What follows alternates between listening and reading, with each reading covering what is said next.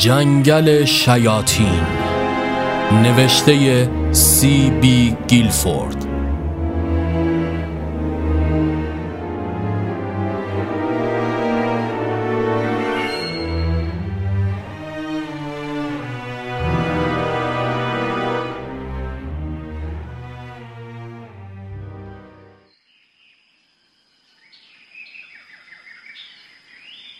در چنین روزی کار پلیس گشت پیت گریز آسان بود.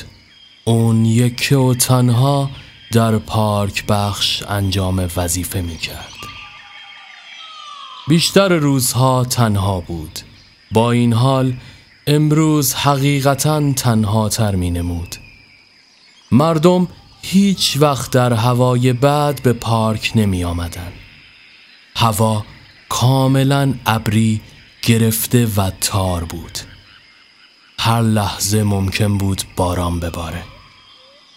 گهگاه باد سردی در میان فضاهای باز به شدت میوزید و حتی به مناطق پردرخت نفوذ می‌کرد.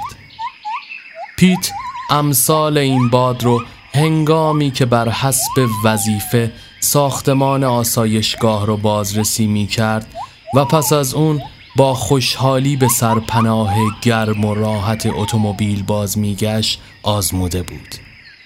ظهر ناهار بسته‌بندی شده اش را خورد و با بیسیم گزارش داد و گفت که پارک خالی است. با وجود این پیت باید میماند. درهای پارک تا شب باز بودند. مالیات دهندگان بخش انتظار داشتند در هر هوایی از پارک استفاده کنند. در واقع کمی پیش از یک ساعت اتومبیلی وارد شد. پیت از بالای تپهی دور با دوربین اتومبیل را دید. ماشین پس از طی حدود یکصد یارد در کنار پارک توقف کرد و مسافران پیاده شدند. یک مرد و زن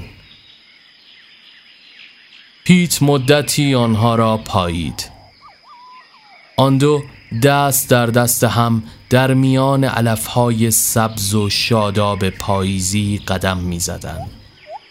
دیوانه ها پیت رستورانی گرم و راحت را ترجیح می‌داد. به بازرسیش ادامه داد وسعت پارک برای بازرسی زیاد بود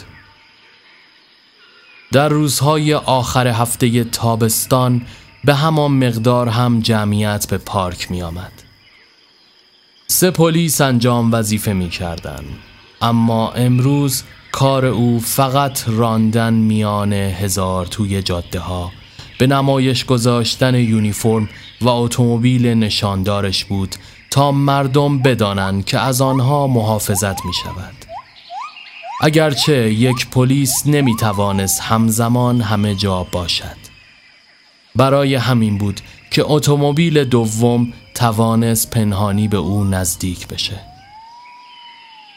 او آن را که در یکی از مناطق شنریزی شده درست بیرون جاده و در ابتدای راه پیاده پارک شده بود خالی یافت. پیت دوباره سرش را از روی بوت تکان داد.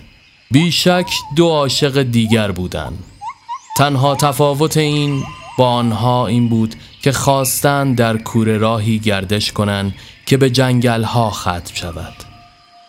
این راه سه مایل پرپیچ و خم ادامه میافت و در چنین روزی بسیار خلوت بود. به اتومبیل پارک شده نزدیک شد. این کار رو به صورت خودکار انجام داد. ماشین بیشتر از پلاکان نمیارزید. یک شولت قدیمی داغان و زنگ زده. از اون اتومبیل هایی که در آخر هفته ای شلوغ پر از بچه هایی می شد که آدم رو دیوونه می کنن. اما امروز احتمالا یک زوج پسر و دختری در آن بودند که قصد داشتن بالای تپه بی هدف قدم بزنن. اما به پیت ربطی نداشت که آنها را دنبال کند. به او حقوق نمی‌دادند تا دنبال کسی بیفتد یا مردم را اسکورت کند. دوباره اتومبیل را نگاه کرد و رفت. یک ساعت بعد به همان نقطه برگشت. پیش از این توقفی کرد و با همان زوج قبلی که با دوربین دیده بودشان گپ زد در واقع آنها زوج میان سالی به شمار می رفتن که به اندازه کافی از باد سرد بهره گرفته بودند. اون با اونها درباره درختان تازه و گیاهانی که کاشته شده بودند سخن گفت. شولت قرمز هنوز در همان توقفگاه کوچک ابتدای کوره راه قرار داشت اما دیگه تنها نبود در کنارش اتومبیل مستانگ کوچک زرد رنگ و نوعی به چشم می‌خورد. با این حال نشانی از رانندگان یا سرنشینان اتومبیل ها وجود نداشت. پیت کمی نگران شد اما در این حال از این همزمانی که تنها دو اتومبیل پارک اینجا پهلوی یکدیگر متوقف شدن خندش گرفت. شاید هر کدام از اتومبیل ها فقط یک سرنشین داشته و بر سر این راه از قبل تعیین شده ملاقاتشان باشه. اگرچه این فکر عجیب به نظر نمی اومد دو اتومبیل با یکدیگر همسان نبودند. سوال این بود که آیا سرنشینان یکی از ماشین ها مزاحم دیگری شده؟ پیت فکر کرد صحنه عجیبی است اما این هم به او ربطی نداشت اون مطمئن بود که آنها آنجا همدیگر را می‌دیدند. خنده ای کرد و از آنجا دور شد در چنین روز گرفته ای باید چیزی پیدا می کرد که به آن بخندد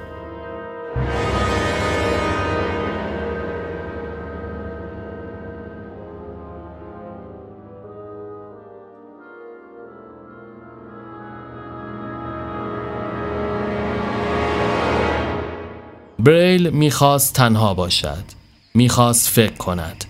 برای همین وقتی شولت قرمز رنگ قدیمی رو در کنار ورودی راه پیاده دید مکس کرد. ظاهرا کس دیگه ای قبلا از آن راه رفته بود. شاید باید به قسمت های دیگر پارک سر می‌زد اما او این راه را دوست داشت. اونجا یکی از مکانهای مورد علاقه او بود. به همین دلیل فکر کرد حتی اگر آن شخص یا اشخاص را ببیند آنها سریع میگذرند و او تنها میماند. ابتدا دقت کرد که آدم فضولی آنجا نباشد. وقتی تا فاصله چند صد متری کسی را ندید فراموش کرد که ممکن است در آن راه تنها نباشد. درختان و سکوتی که همراهشان بود مانند مرهم روی زخم اطرافش رو فرا گرفت. آروم شده و قدمهاش رو آهسته کرد. به جای اون که در میان درختان به دنبال نشانی از حضور انسانی باشد به شاخ و برگ آنها نگاه کرد. بعضی برگ ها رنگ عوض کرده بودند. به نظر می رسید در این روز پاییزی و شاید تقریبا زمستانی درختان در لباس تابستانی خود قافلگیر شده و میکوشند خود را به باقی طبیعت برسانند. ظاهرا همان لحظه که او به آنها خیره می‌شد رنگ عوض می‌کردند. دخترک با خود فکر کرد. ببین درختها هم دارن تغییر فصل رو میپذیرن. چرا تو نمی‌تونی این کار را بکنی بریل؟ واقعا چرا نمی‌توانست؟ در زندگی انسانها نیز فصلهایی وجود دارد که اوج می‌گیرند و فرو می نشینند. اون روز صبح قصد داشت خود را بکشد. او با حقیقتی مواجه شده بود که پیش از این میکوشید اون رو نادیده بگیره اما دیگه نمی‌تونست. شخصی که عاشقش بود اون رو دوست نداشت. به جاش دختر دیگری را دوست داشت. دختری زیبا. اما بریل زیبا نبود. موضوع به همین سادگی بود. ساده اما دردناک.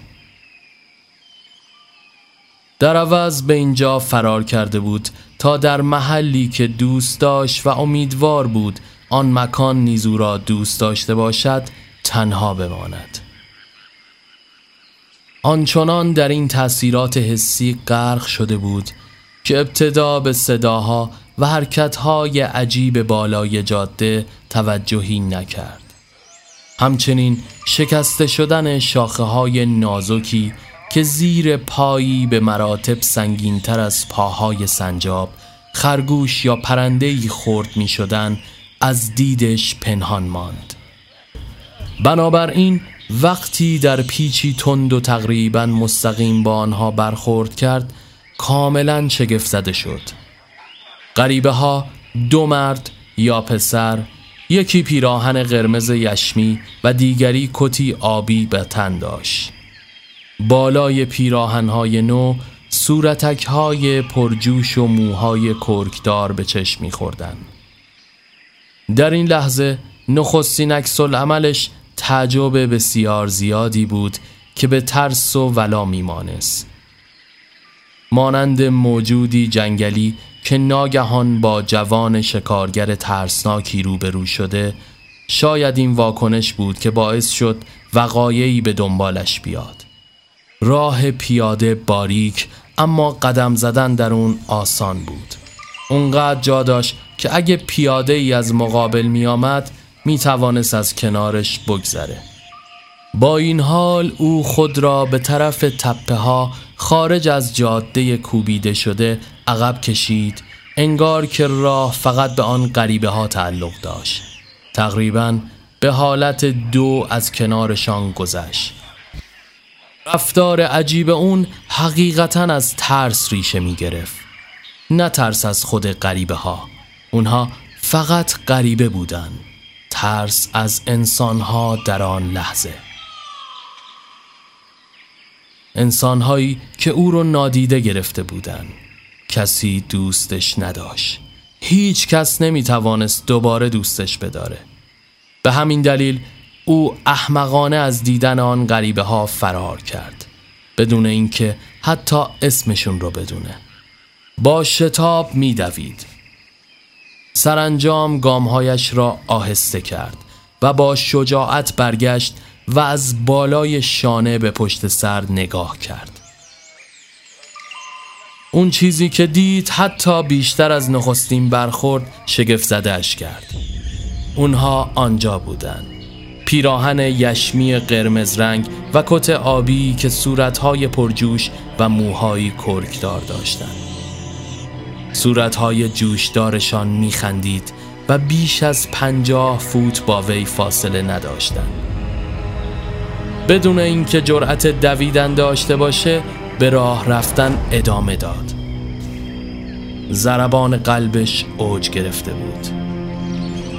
اونها داشتن به درون اتومبیلشون باز میگشتن اما تغییر مسیر داده و او را دنبال کردن در این روز سرد که پارک خالی بود و در اعماق این جنگل ها خارج از دید و مطمئنا شنوایی هر انسان دیگری او را تعقیب می‌کردن چه کاری می‌تونست بکنه؟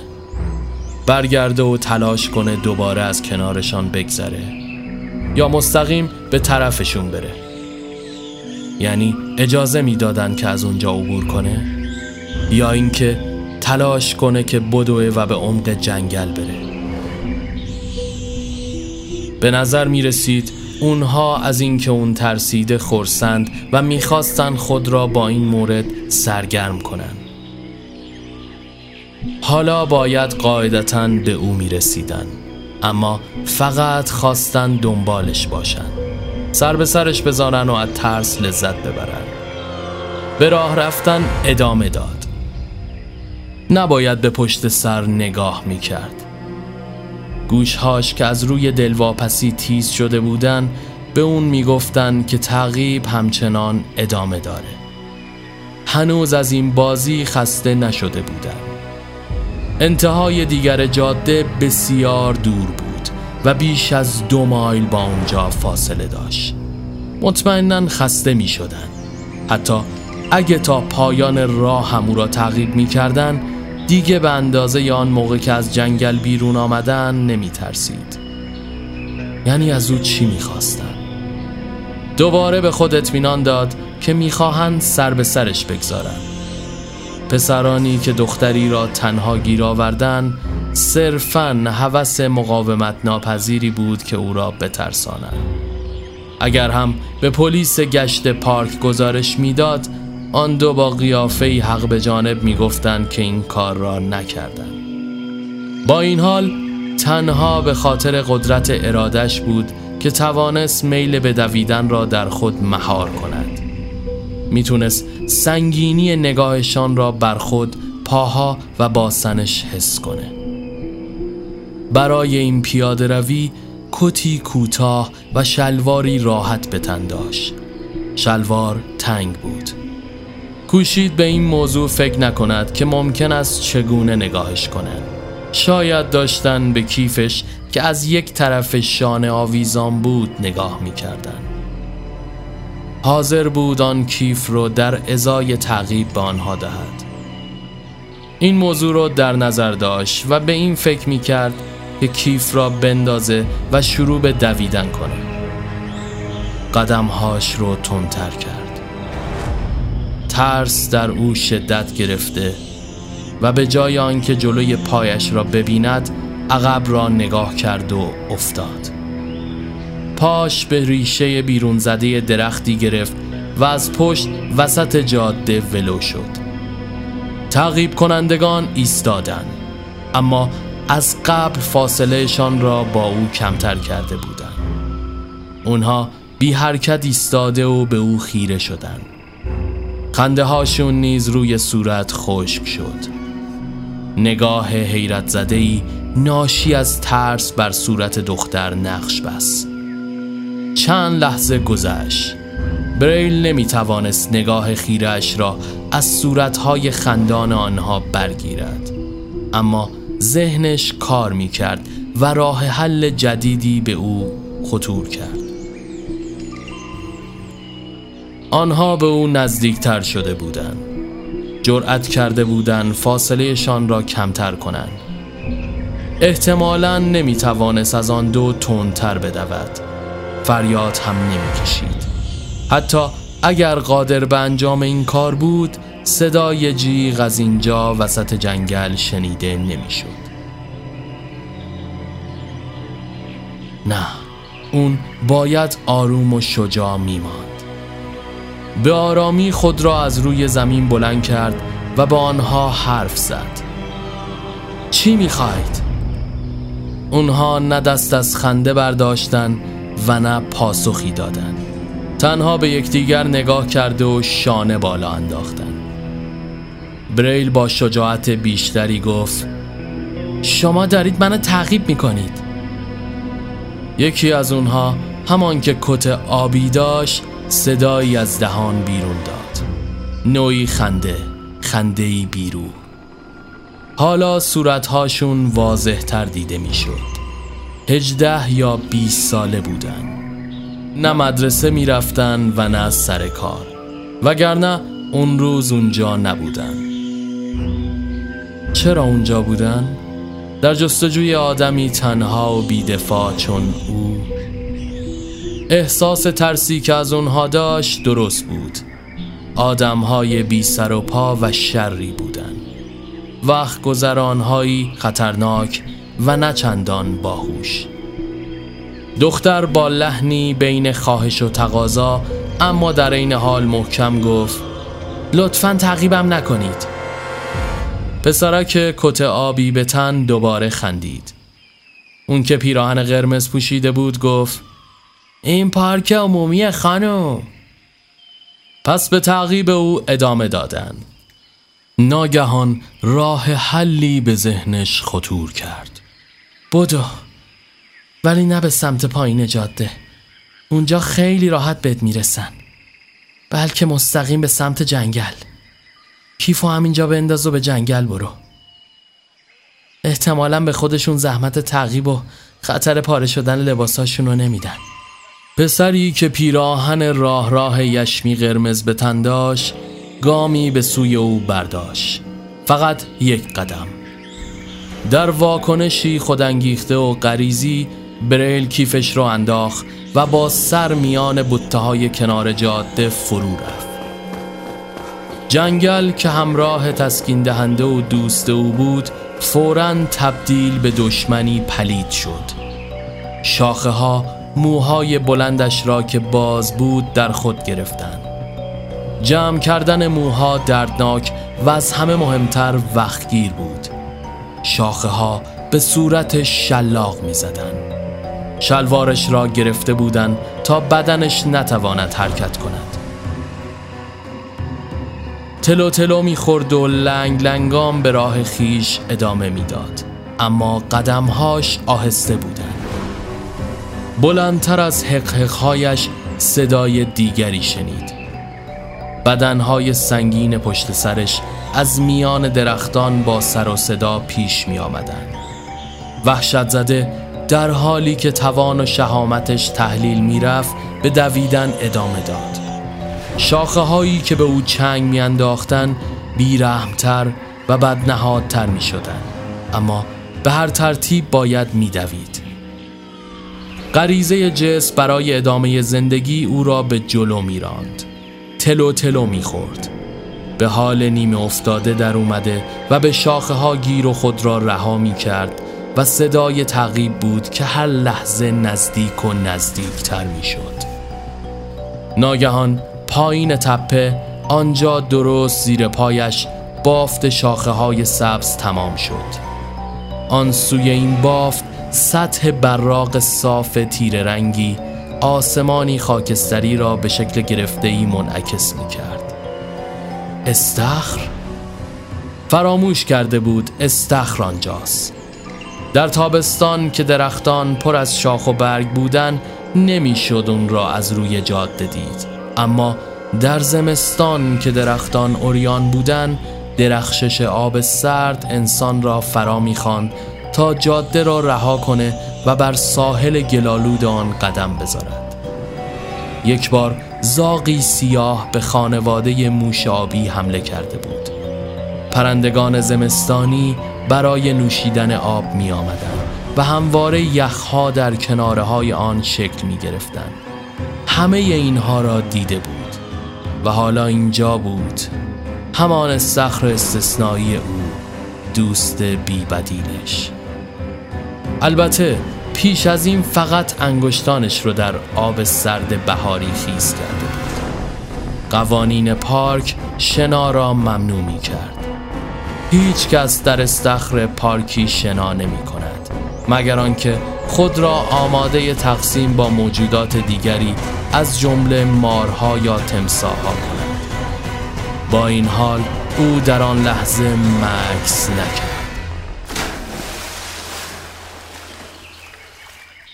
بریل شناگر بسیار خوبی بود برای همین آب باعث وحشتش نمی‌شد.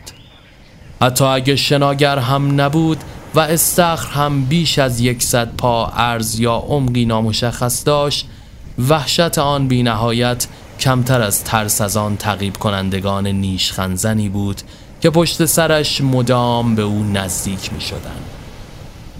همچون حیوانی آبی که به مسکن طبیعش باز می گردد به درون آب پرید. صورتش در آن فرو رفت و پاها و بازوانش را با قدرت به کار گرفت. ته گلالود دریاچه کوچک را حس نکرد بلکه مستقیم به سوی وسط آن شنا کرد. پس از این کار نقشه دیگری نداشت. شاید پسرک کتابی یا پیراهن قرمز هم مانند او شناگران ماهری بودند.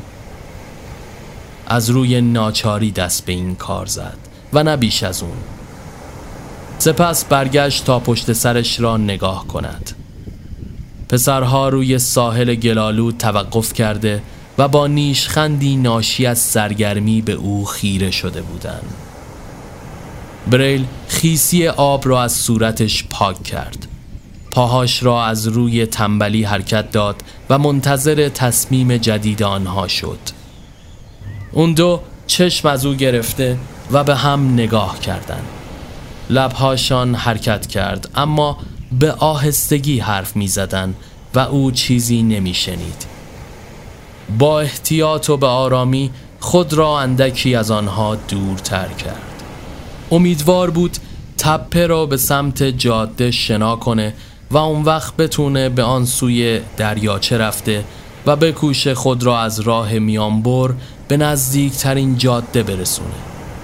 یا شاید تا شب در آن جنگل پنهان بشه بلکه شانس پیدا کردنش در جاده ها را از اون دو سلب کنه. این حمام سرد ناگهانی مغزش رو باز کرده بود.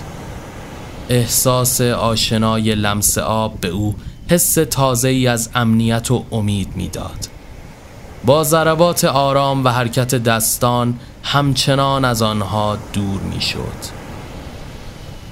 اوه نه پسری که پیراهن قرمز پوشیده بود از همراهش جدا شد و دور دریاچه را به مقصد آن سوی آن پیمود بریل اصلا فکر فرار نکرده بود به دام افتاده بود برای نخستین بار آن لحظه فریاد کشید. انفجاری بلند از وحشت و یأس.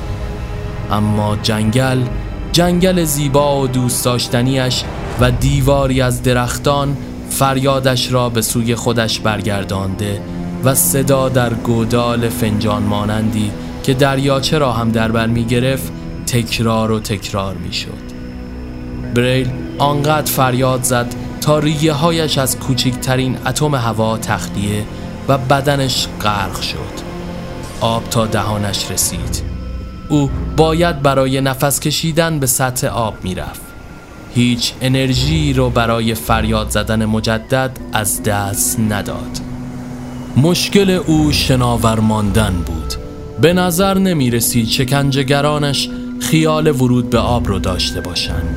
اونها قهرمان شنا نبودن. در ثانی روز سردی بود. آب سردتر از آن. از اونجا که دو نفر بودن می‌تونستن به راحتی او را آنجا در دریاچه زندانی کنن تا در نهایت خسته و تسلیم بشه. نیازی نبود تا خودشون رو به آب بزنن. اما موضوع اینجا بود که بریل چه مدت می‌تونست در آب شناور بمونه. توی بهترین شرایط داخل دریاچه گرم تقریبا به مدتی نامشخص می‌تونست در آب باشه. اما حالا احساس می‌کرد که این حمام یخزده انرژی بدنش را میمکه. اگر جایی میافت که پاهاش با کف دریاچه تماس پیدا کنه بهتر بود. احتمالا هنوز داشت در آب سرد فرو می‌رفت. در حالی که حول محوری به آرامی میچرخید تلاش کرد اونها را زیر نظر داشته باشه. آن دو درست مقابل یکدیگر در دو طرف دریاچه ایستاده بودند. از شدت سرما سر در گریبان داشته و دستانشان داخل جیب بود. هنوز میخندیدن. چقدر برایشان آسان بود که او را اینجا همچون یک زندانی نگه دارن. تنها کاری که باید می‌کردن اونجا ایستادن و انتظار کشیدن بود. اونها حتی او را لمس نکرده یا حرف تهدیدآمیزی به او نزده بودند فقط او را تعقیب کرده و میخندیدند با این حال او کاملا در چنگال قدرت آنها بود. برای مدتی طولانی چیزی تغییر نکرد. مردان در دو سوی استخر بیشتاب و خونسرد او را می پایدن. بالای سرشان آسمان گرفته بود و رگه هایی از حرکت سریع ابر در خود داشت. احتمالا باران در راه بود. شاید باران اونها را ناراحت می کرد که بگذارند و بروند اما شاید آسمان فقط تهدید می کرد و این پایین در این گودال پردرخت حتی بادی هم برای دل سرد کردن تماشاگران دختر شناگر نمیوزید. بریل داشت منجمد می شد. بدنش در چنگال سرما میلرزید باید پاها و بازوانش را آنقدر تکان می‌داد تا جریان خون برقرار شده و شناور بمانه. پسر پیراهن قرمز گفت هی! بریل به صورتش که همچنان ریشخند می‌زد نگاه کرد و برای نخستین بار متوجه چشمانش شد. آنها به رنگ آب بودند زنده بی هیچ نشانی از انسانیت. بیا بیرون. دختر پاسخی نداد. پسرک ادامه داد. بالاخره که باید بیای بیرون. ذهنش از پذیرفتن بحث با او امتنا می کرد. پسرک خم شد و انگشتش را در آب فرو برد و پرسید سرده نه؟ بریل به آن اعتراف نکرد. پسرک از آن سوی رودخانه دوستش را خطاب قرار داد. چی کار کنی؟ پسر کتابی به او خیره شد. سب می‌کنی. راهکار جالبتر دیگری نداشتند. می توانستند تا شب در آنجا منتظر بمانند.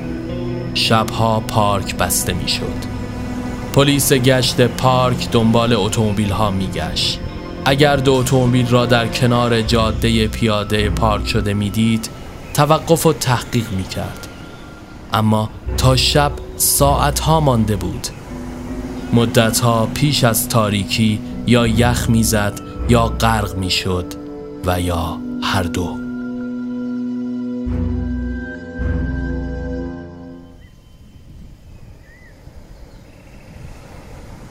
هوا گرفته و گرفته تر می شد پسر پیراهن قرمز که به نظر عجولتر می آمد روی پاشنه پا بر سطح ساحل گلالود چنبات زد به او خیره شد. هنوز می خندید اما دختر می‌دانست که این خنده نه از روی محبت است و نه شادمانی. او صرفا کنجکاف شده بود. از نوع کنجکاوی پسر بیرحمی که حشره کوچک را به سنجاقی زده باشه. به نظر می رسید که قصد آزار رسوندن به او رو داره. بیقرار و آشفته با انگشتانش گل سیاه ساحل رو لمس کرد. اما این کار ناشی از بیفکری راه حلی به ذهنش آورد. عمدن گل را کند و در یک لحظه آنچه را که می‌خواست به دست آورد. گل را در دست قلتاند و گلوله ای از آن درست کرد. بعد بازوی راستش را عقب برد و آن را پرتاب کرد. بریل آنقدر غافلگیر شد که حتی جا خالی هم نداد. گلوله در یک یاردی او افتاد. اما تأثیرش پرتاب قطره آب به روی صورتش بود که باعث شد چشمکی بزند. پسر خنده گوشخراش و خشنی سر داد. اونگاه بلند شد و از آن سوی استخ به همراهش گفت ای تمرین هدفگیری کن. آن دو سرگرمی تازه پیدا کرده بودند. مشتی گل از زمین بیرون آورده گلوله کرده و سر بریل را نشانه گرفتند در طول این بازی جنونوار میخندیدن و از بالای استخر یکدیگر را به مبارزه میطلبیدند از هدفگیری ها انتقاد می‌کردند بازیشان زیاد خوب نبود.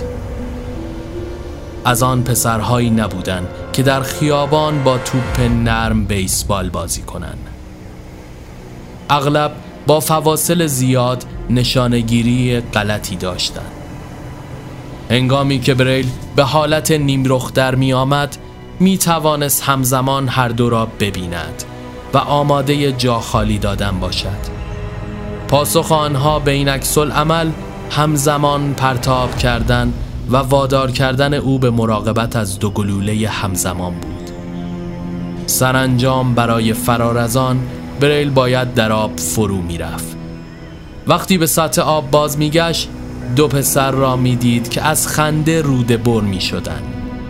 حالا بازی با جدیت بیشتری دنبال می شد پسرها فقط نمی‌خواستند به قایق کاغذی ضربه بزنند بلکه می‌خواستند آن را غرق کنند دقت بیشتری در ساخت گلوله ها به خرج می‌دادند و آنها بزرگتر از پیش می شدن.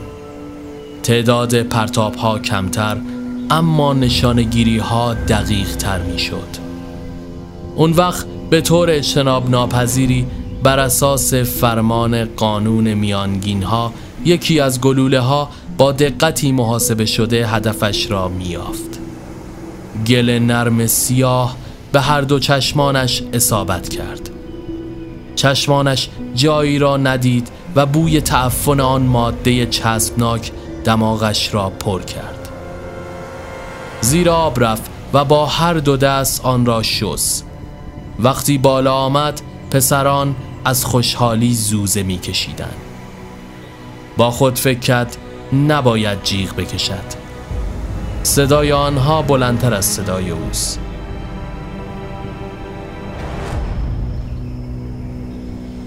بریل خسته شده بود این رو می‌دونست اما احساس نمی کرد بدنش به تدریج کرخت می شد به شکل ضعیفی حس می کرد هنوز پا می زند و دستانش به آب پنجه میندازند اما این حرکات خودانگیخته غریزی بود.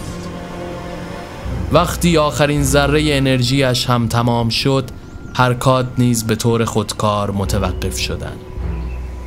برای نخستین بار فکر کرد که اگه نشانی از این ایستایی پیدا شود چیکار کند؟ آیا باید آخرین ذره توانش را به کار می گرفت تا به سمت ساحل پا بزند و پیش از مرگ خود را تسلیم کند دلش می‌خواست علیه این بیعدالتی فریاد بزند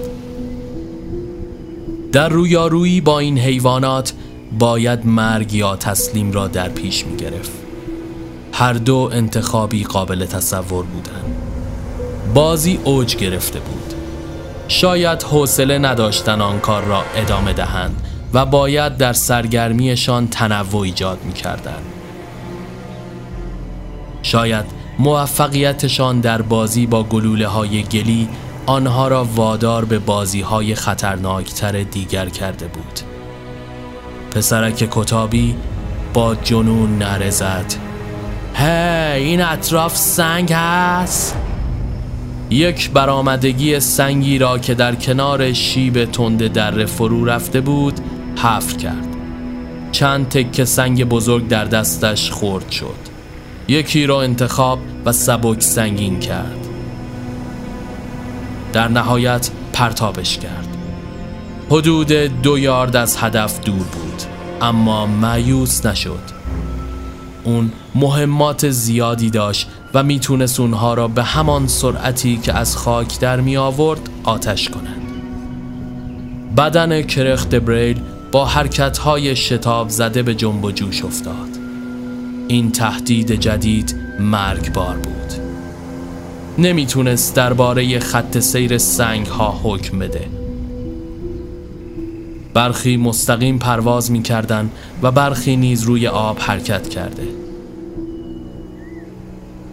هر بار که پسرک کتابی سنگ پرتاب می‌کرد او برای پناه گرفتن زیر آب می‌رفت.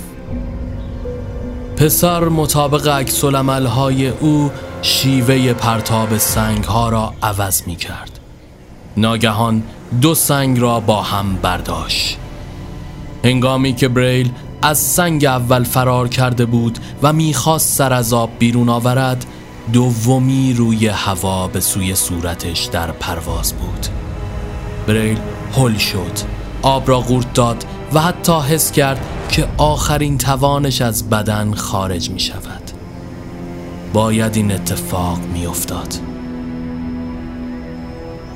هنگامی که شقیقه راستش ظاهر شد سنگ دوم به آن برخورد کرد. ضربش مانند برش تبر بود. جرقه های چند رنگ پدیدار شد. مبهوت دستش رو به جای ضربه خورده برد و وقتی آن را بلند کرد لکه های خون را روی آن دید. خنده شیطانی درون گودالی فنجان مانند که دریاچه را در بر می گرفت به پژواک درآمد. پسر کتابی مرتب فریاد می کشید. ای من تونستم بریل اگه تا به حال نمی‌دانست اگه تظاهر می کرد که نمی‌داند حالا می‌دانست که اگه تسلیم نشود اگر از آب بیرون نیاید قطعا خواهد مرد با صدای بریده ای که به سختی قابل شنیدن بود گفت بس کنید خواهش می‌کنم به طرف جایی که پسر کتابی منتظر او بود شنا کرد. حرکتهایش آرام و پر زحمت بود. به سختی می توانست دهان و بینیش را خارج از آب نگه دارد. به شکل مبهمی می‌دید که پسر پیراهن قرمز دور استخر را با دو طی می کند تا به دوستش برسد. آن وقت هر دو بر لبه آب ایستادن پاهای بریل کف دریاچه را لمس کرد. بسیار آرامتر از آنچه می توانست شنا کند راه رفت. اگر آبو را نگه نمی داشت می افتاد سرانجام زمانی که ارتفاع آب به سینهش رسید افتاد. به سختی حرکت می کرد بر دستان و زانوانش که در گل بودن می خزید. خونی که از زخم پیشانیش می آمد به چشم راستش رفت. کوشید با دستان گلالودشان را پاک کند. دو جوان در کنار آب ایستاده و در حالی که هر کدام یکی از بازوهایش را می گرفت او را به بالا هل دادند. یکی از آنها گفت خیلی هم قشنگ نیست. تصاویر در هم تنیده پلیس گش پیت از کنار توقفگاه ابتدای جاده پیاده ها گذشت و دید که شولت قرمز و مستانگ زرد هنوز آنجا هستند. ساعت مچیش عدد چهار و سی دقیقه را نشان می‌داد. دو اتومبیل مدتی آنجا بودند. جاده هم سه مایل طول داشت. اگه صاحبان اتومبیل ها احتمالاً وارد این راه شده باشند، باید به اتومبیل هایشان برگشته بودند. پیاده روی بیش از دو ساعت طول نمی کشید. نمی‌دانست آیا این دو گروه یکدیگر را ملاقات کردند یا خیر. از احساس ناخوشایندی که داشت آگاه بود اتومبیلش را متوقف کرد. بیرون آمد و به دور ماشین ها گشتی زد. خالی بودن. در درون آنها چیزی غیرعادی دیده نمی‌شد. پس چرا دلشوره داشت؟ نمی‌دانست. دوباره نگاهی به پلاک اتومبیل ها کرد. هر دو محلی بودند تصادف بود یا ملاقاتی از پیش تعیین شده. اشاق روز مزخرفی رو برای پیاده روی برگزیده بودند. روزی مزخرف برای هر کسی که بخواهد قدم بزند. پیت سیگاری آتش زد. به اتومبیل مستانگ تکیه داد و دود کرد. اطرافش را پارک آرام فرا گرفته بود. جنگلی که جاده پیاده رو را بلعیده بود سرشار از سکوت بود. صدایی به گوش نمی رسید جز ناله باد که از میان شاخه های پربرگ می گذشت. امیدوار بود که این افراد بدانند که پارک شبها بسته می شود. نمی‌خواست داد بزند که بیایند یا دنبالش بروند. تحصیگارش را روی شنها انداخت سوار اتومبیل شد و رفت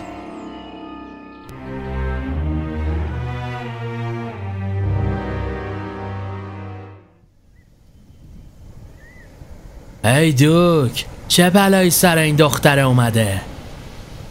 مدتی طول کشید تا دوک پاسخ بده. دیگه نمیخندید. چهرش بدون خنده جوانتر آرامتر و رنگ پریده تر می نمود. از میان چشمانش که به شکلی غریب خالی از زندگی بود مانند دو قطع شیشه سبز خاکستری خیره نگاه کرد و گفت بکنم مرده. شانه هایش را بالا انداخت. منظورت از این حرف چیه؟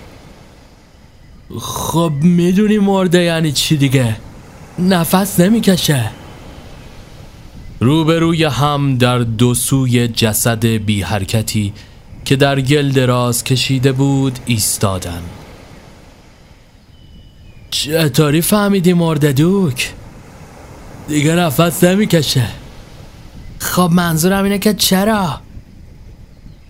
چون مرده دیگه احمق یخ چطوری؟ سکوتی برقرار شد آنان به جسد نگاه می کردن. هیچ حرکتی مثل بالا و پایین شدن سینه در او به چشم نمی خورد. چشمانش بسته و دهانش اندکی باز بود. از بریدگی روی پیشانی دیگر خون نمی آمد. یعنی میگی اون سنگه باعث مرگش شد؟ این پرسش به شکل زمزمه که حاکی از وحشت بود مطرح شد. روی گلها زانو زد. شانه های جسد را گرفت و تکان داد. او سنگ کوچیک نمی‌تونه اونو بکشه. تو نماردی باشو باشو داری علکی بی خودی ادا در میاری. خفه شو رولو اون مرده. رولو که زانو زده بود کاملا روی زمین نشست و در حالی که دستانش را با کتش پاک می‌کرد گفت منظورم اینه که مگه دیگه با اون چیکار کردیم که کشش؟ دوک روی جسد خم شد. ناخواسته بود. صورت پریدرنگش منقبض شد. در چشمان سبز بیروهش نشانی از فکر نبود. شاید قبلش مشکلی داشته. شاید به خاطر آب سرد بوده. صورت ناصاف و پرجوش رولو ناگهان دوباره خندید. خنده ای ضعیف و یکور چون خیلی تو دوک نیز خندهاش را پاسخ داد. مطمئنا از سینه پهلو مرده. شوخی نکن. شوخی ندارم. چه فرقی می‌کنه چه جوری مرده؟ مرده است دیگه. خنده رولو محو شد. فکر تا بود که بیایم اینجا. رولو بلند شد. و با نگرانی به اطراف نگاه کرد بیا از اینجا بریم دوک به او یادآوری کرد اینو چی کار کنیم؟ منظورت چیه؟ بریم و اینو تنها بذاریم؟ خب چی کار کنیم؟ یه نفر پیداش می‌کنه وقتی یه جسد پیداشه پلیس چی کار می‌کنه؟ میگرده قاتلشو پیدا می‌کنه دیگه که چی؟ کی میاد تو این هوای بارونی اینجا رو بگرده؟ شاید تا بهار کسی پیداش نکنه. کی می‌تونه ماجرا رو به ما بچسبونه؟ حرفش تقریبا متقاعد کننده بود. دوک هم بلند شد و چون این به نظر می رسید که صحبت دوستش رو پذیرفته و می‌خواد اون رو تا بالا به مقصد جاده همراهی کند. پرسید فرض کن پیداش کنن اون وقت چی؟ رولو خندید. ماشینشو برمیداریم میذاریمش یه جا دیگه. اون وقت شاید فردا آفتاب که در اومد یا آخر هفته پیداش کنن. ما هم که دیگه نیستیم. همیشه این پارک پلیس هست. که چی؟ شاید پلیس ماشین ما رو اونجا دیده باشه. پلیس حافظه خوبی دارن. همیشه ماشینا نگاه می‌کنن. اونا شماره پلاک رو حفظ می‌کنن. این کارو خوب بلدن. مگه نمی‌دونی؟ رولو با پنجه پا سقلمه به جسد زد. به این امید که بیدار شود اما نشد. خب چیکار کنیم؟ نباید بذاریم پیداش کنن. باید پنهانش کنیم. صورت گندمگون و گرفتهش را که از عرق برق می‌زد اخمی پرسشگر تغییر داد. کجا؟ شاید تو دریاچه ها؟ بهترین کار همینه در مورد جزئیات این کار حرف زدن پلیس ها ممکن است حافظه تصویری خوبی برای چیزهایی مثل شماره پلاک و مشخصات اتومبیل ها داشته باشند اما تا ابد نمی‌تونن این چیزها رو به خاطر بسپرن در نهایت مشخصات قدیمی فراموش میشن. پس باید جسد را مخفی کنن تا پلیس پارک در صورتی که متوجه اتومبیلشان شده باشه اون رو فراموش کنه. شاید یک هفته، یک ماه یا یک سال. اما جسدی در غر این دریاچه به شرط آنکه کسی به فکران نباشد ممکن است هیچ وقت پیدا نشود. پس باید مطمئن می شدن که جسد ته آب رفته و همانجا بماند. جایی که رولو مهماتش را به دست می آورد سنگ هایی پیدا شد. آنها به سنگ های بزرگ و تعداد زیادی سنگ کوچک نیاز داشتند. آنقدر وزنه می‌خواستند تا مطمئن نشان کند که جسد به جای باد کردن و شناور شدن روی آب ته آن باقی میماند. آنقدر سنگ ها را در جیب ها و زیر لباس دختر پر کردند تا باد کرد و سنگین شد رولو که در آن هوای سردرق میریخ پرسید کافیه یا نه؟ دوک گفت بیشتر از این نمی‌تونه نگه داره مشکل بعدی قرار دادن جسد در آب بود دوک اشاره کرد باید کاملا بره پایین چقدر؟ پنج یا شیش با نمیشه تخمین زد هیچ کدام شنا بلد نبودن هر دو از آب می ترسیدن. فهمیدن که فقط با ایستادن در ساحل و پرتاب جسد به داخل آب نمی توانن آن را به عمق دلخواه بفرستند. پس باید او را به درون آب حمل کرده که به معنای درآوردن لباسهایشان بود با لباسهای خیس از سرما می مردن. به علاوه لباسهای تر و گلالود شک برانگیز بود به همین دلیل لباسهایشان را کندند اوریان در آن هوا می لرزیدن. سرمای آب موجب می شد دندانهایشان به هم بخورد رولو زیر بغل جسد و دوک پاها را گرفت زیر پایشان ته دریاچه گلالود نرم و لیز بود و شیب غیر منتظره ای داشت. زیر سنگینی جسدی که لباسهایش پر از سنگ بود تلو تلو میخوردن و لنگ لنگان پیش می‌رفتن. رولو نفس زنان گفت می‌خواد ما را هم با خودش بکشه. دوک اصرار کرد یکم اون طرف در برو. بیش از ده پا با ساحل فاصله نداشتن اما تا زانو در لجن و گل فرو رفته و آب به سینه هایشان رسیده بود. جسد در آب فرو رفته بود. آب می‌تونست بخشی از وزنش رو تحمل کنه اما سنگ ها اون رو پایین میکشیدن. انتخاب دیگه ای وجود نداشت. رهایش کرده و آن وقت تقریبا وحشت زده تقلا کنان به ساحل برگشتن. کوشیدن خودشون را خوش کنن اما سردی هوا به آنها اجازه نمی‌داد. لباسها را روی بدن خیسشان کشیدن لباسهای زیر و جورابها نم را جذب کرده و خیس شدند اما شلوارها کت و کفش ها آیقی در برابر سوزش گزنده هوا بودند. با این حال همچنان می لرزیدن. مشکلات به اینجا ختم نمی شد. چند رد پا باقی مانده بود. بحث کردند که آیا آنها را پاک کنن یا خیر. در نهایت دوک گفت لعنتی جای پا چیزی رو ثابت نمی‌کنه. بعضی از اونا حتی مال ما نیستن. هم ممکنه بارون بزنه اون وقت پاک میشه و بعدی کیف دختر بود آنها آن را بالای تپه روی جاده جایی که او آن را انداخت به امید آنکه تعقیب کنندگان را منصرف کند یافتند کیف بزرگی بود که وقتی درش رو باز کردن دهانش بسیار پهن شد کلید اتومبیل را آنجا پیدا کردند. در کیف کوچک شانزده دلار بود که فکر کردن نباید بیهوده خرج شود بقیه آشغال بود و به درد نمی‌خورد. چیزهایی که باید از شرشان راحت می شدن مانند شانه لوازم آرایش و غیره بودند. رولو گفت زیاد خوش قیافه نبود اما سعی می کرده بشه. حالا که بدترین قسمت کار تمام شده بود دوباره می خندید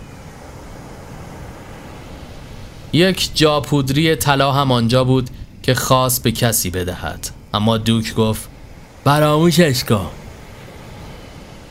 همه محتویات به اضافه کیف کوچک پول را به داخل آن برگرداندند. البته منهای آن 16 دلار. دوک مسئولیتش را به عهده گرفت. دوباره پایین ساحل کیف را از بند بلند چرمیش به چنگ گرفت و آن را به وسط دریاچه پرتاب کرد. در نقطه اوج این پرواز در کیف باز شد و برخی از محتویاتش مانند جرقه های شمع رومی بیرون ریختند. در وسط دریاچه فرود آمده و چون بارانی از سنگ در آب غرق شدند. جز دستمال صورت زردرنگی که روی آب شناورمان همچون گل مینایی کوچک بر گور دوک و رولو لحظه ای به آن نگاه کردند بعد با عجله به جاده برگشتند و در حالی که به آهستگی میدویدند به سوی اتومبیل ها روان شدند.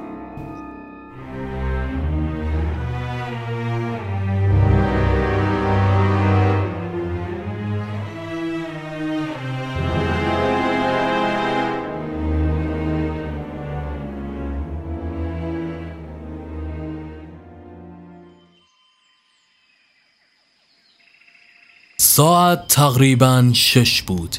یعنی زمان زمستانی تعطیل شدن پارک. هوا به سرعت تاریک می شد پیت به اتومبیل گشتش تکیه داده و به شولت قدیمی و موستانگ کوچک نو اخم کرده بود. به این میاندیشید که باید داخل جنگل برود و این آدمها را بیرون بکشد یا خیر.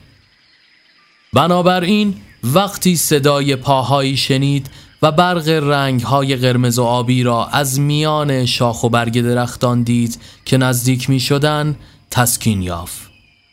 بی صبرانه منتظر شد تا رنگها کاملا ظاهر شوند. درست همانطور که قبلا حد زده بود دو جوان بی سر و پا بودند. از آن آدمهایی که برای راندن آن شولت قدیمی ساخته شده بودند و همیشه همه جا درد سر درست می کردن. آمدن این جوانها در چنین روزی به پارک غیر معمول بود به احتمال بسیار در جستجوی خلوتی بودند. ذهنش از فکر اینکه آنها این خلوت را برای چه می‌خواهند اجتناب کرد دست کم برای نیمی از ماجرا یعنی همان شوله توضیحی داشتند. به نظر رسید وقتی او را دیدن مکس کردند اما تعجب آور نبود. پلیس دشمن بی سر و پاهاست و بالعکس. اما اون چیزی که تعجب اون را برانگیخ این بود که آن دو از یکدیگر جدا شدند فقط یکی از آنها همان که پیراهن قرمز به داشت به طرف شولت قدیمی رفت. پسری که کت آبی پوشیده بود یک راست به سمت مستانگ رفت. سعی کرد در سمت راننده را باز کند. نتوانست. کلیدی را داخل قفل کرد. چیزی پیت رو آزار می‌داد اما ترکیبی نبود که او انتظار داشت. دو جوان مانند این دو در شولت بله اما ملاقات دو بی سر و پا مانند آنها با ماشین های جداگانه در پارک و کسی مانند پسر کت آبی که راننده اتومبیل تقریبا نوعی باشد دور از ذهن بود. پسر کتابی در گرداندن کلید در قفل تعلل کرد. پیت به سمت اون رفت. از اونجا که سوال مستقیم دیگه ای به ذهنش نرسید پرسید گردش خوش میگذره؟ پسر رو به او کرد. چشمانش بی حالت بود. اما خندهی بر صورتش نقش بست. آه پرسیدم گردش لذت بخش است یا نه؟ آره حتما. چند واژه کوتاه که با لکنت زبانی غریب ادا می شدن. پسر می لرزید. به نظر ترسیده بود. سوال اینجا بود از اینکه پلیسی از او سوال می کند ترسیده یا آنکه عذاب وجدان داشت. شاید اینطور بود. پیت به دست او که با کلید بازی می کرد نگاه انداخت. از سرما سرخ شده بود. اما هوا آنقدرها هم سرد نبود. دستها خیس بودن. عرق کرده بود؟ آنطور که این پسر میلرزید نه. آب خیسش کرده بود؟ آب دریاچه تو چنین هوایی؟ در واقع سرتاب های پسرک خیس بود. لکه های محو نم بر شلوارش نمایان بودن. پیت مکس کرد. فکری دیوانوار از ذهنش گذشت. دستگیرش کن. شنا در آبهای این پارک چه دریاچه و چه جای دیگر ممنوع بود. این پسر حتما شنا می کرده است. با این حال پیت حرکتی نکرد. مدرکی نداشت و ممکن بود این کار درد سرساز شود. اما این فکر سرکش رهایش نمی کرد پسر در اتومبیل مستانگ را باز کرده بود و داشت پشت فرمان می نشست دست چپش به دنبال اهرم تنظیم صندلی در آن زیر بود. پیدایش کرد و صندلی را عقب داد تا فضای بیشتری داشته باشد. به پیت نگاهی انداخت و در را بس ذهن پیت ناآرام بود. هیچ چیز با هم جور در نمی آمد.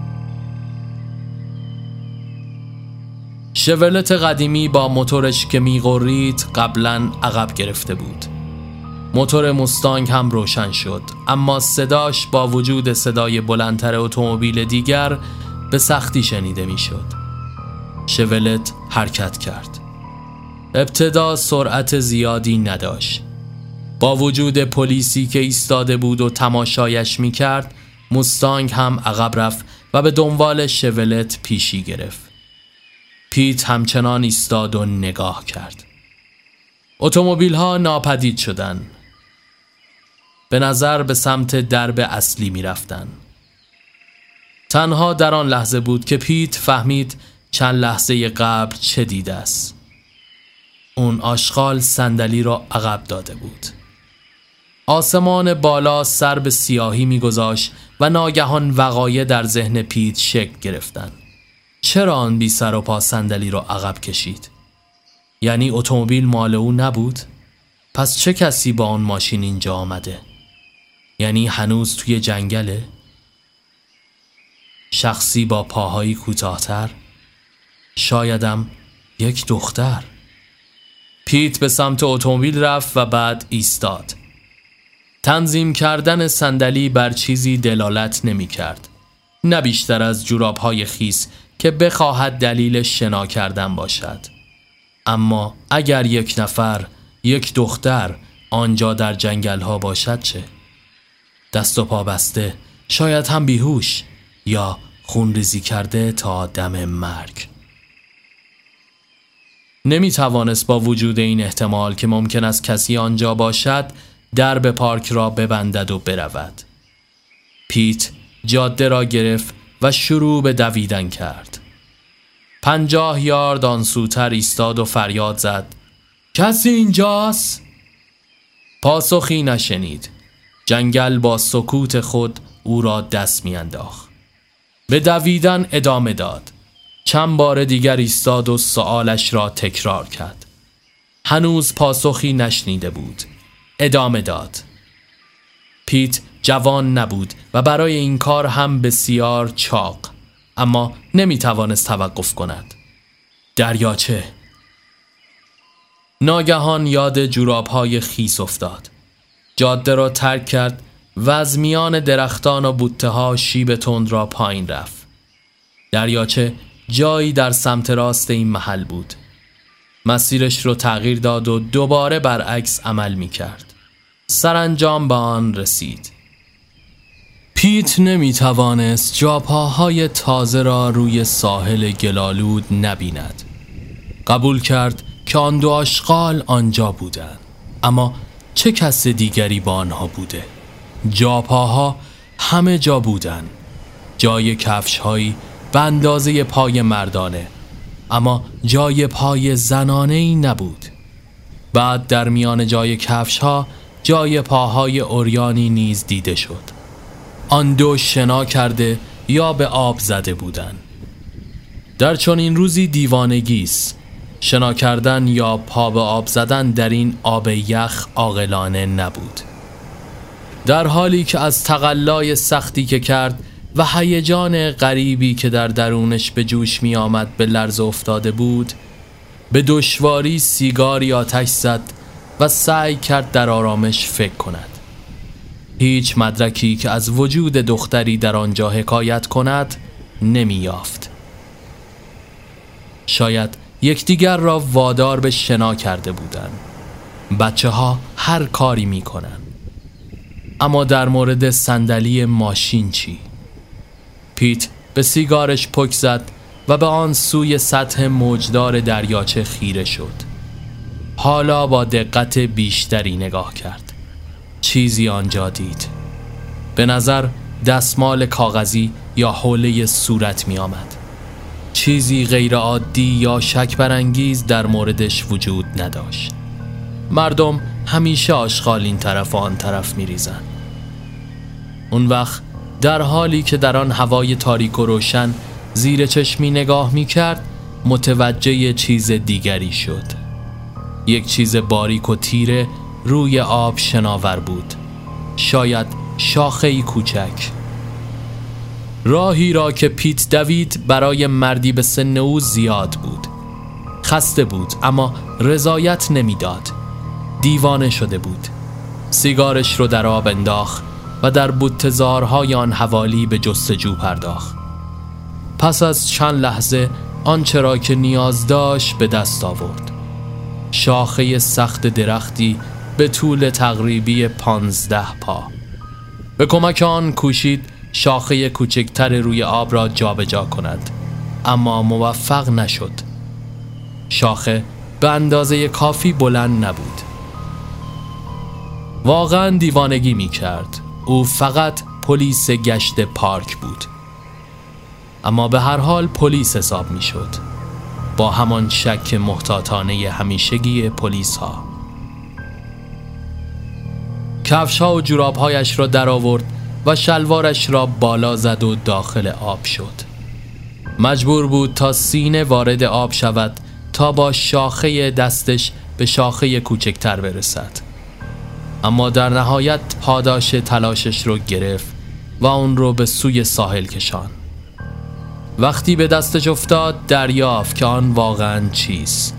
یک مداد ابرو. برای مدت مدیدی پاها در آب همانجا ایستاد. یک مداد ابرو وسط دریاچه. چون این لوازمی می تواند متعلق به یک پسر باشد اما پسرها ظاهرا از این تیپ نبودن. پس این مداد باید به دختری تعلق داشته باشه. به محض که پیت به اتومبیلش برگشت به وسیله بیسیم با معاون کلانتر صحبت کرد. اما نمی‌دانست چطور بگوید. چگونه می‌توانست شهر دهد؟ کارش را آنقدرها هم خوب انجام نداده بود. پیت پیشنهاد کرد که شاید بهتر باشه اول درباره مستانگ تحقیق کنی. شماره ماشین JO 15788 برام جالبه که بدونم مال چه کسیه. بعد نوبت شولت داغان زنگ زده قرمز رنگ مدل 59 شماره ماشین WY 203 354 است. معاون حرف او را قطع کرد. پیت جرم اونا چیه؟ شنا در پارک. شنا؟ پیت قرید. اتهام همینه. پیداشون کن.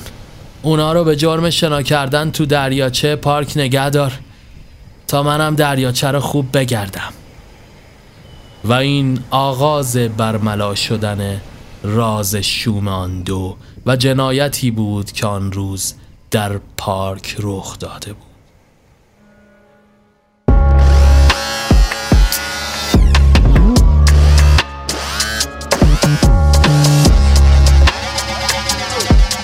Mm-hmm.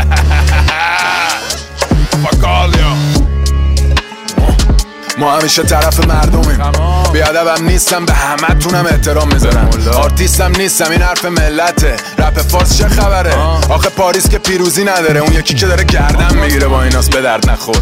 راستی تو موزیکا تهران آره. تو خودت آره عزیزم با همه تونم حتما یاکوزا هم خالتوره. آیه میر فندرسکی شیر تو شیر جوابگو باش. من نمی‌دونم کدوم شمشیر تو جیب جا میشه.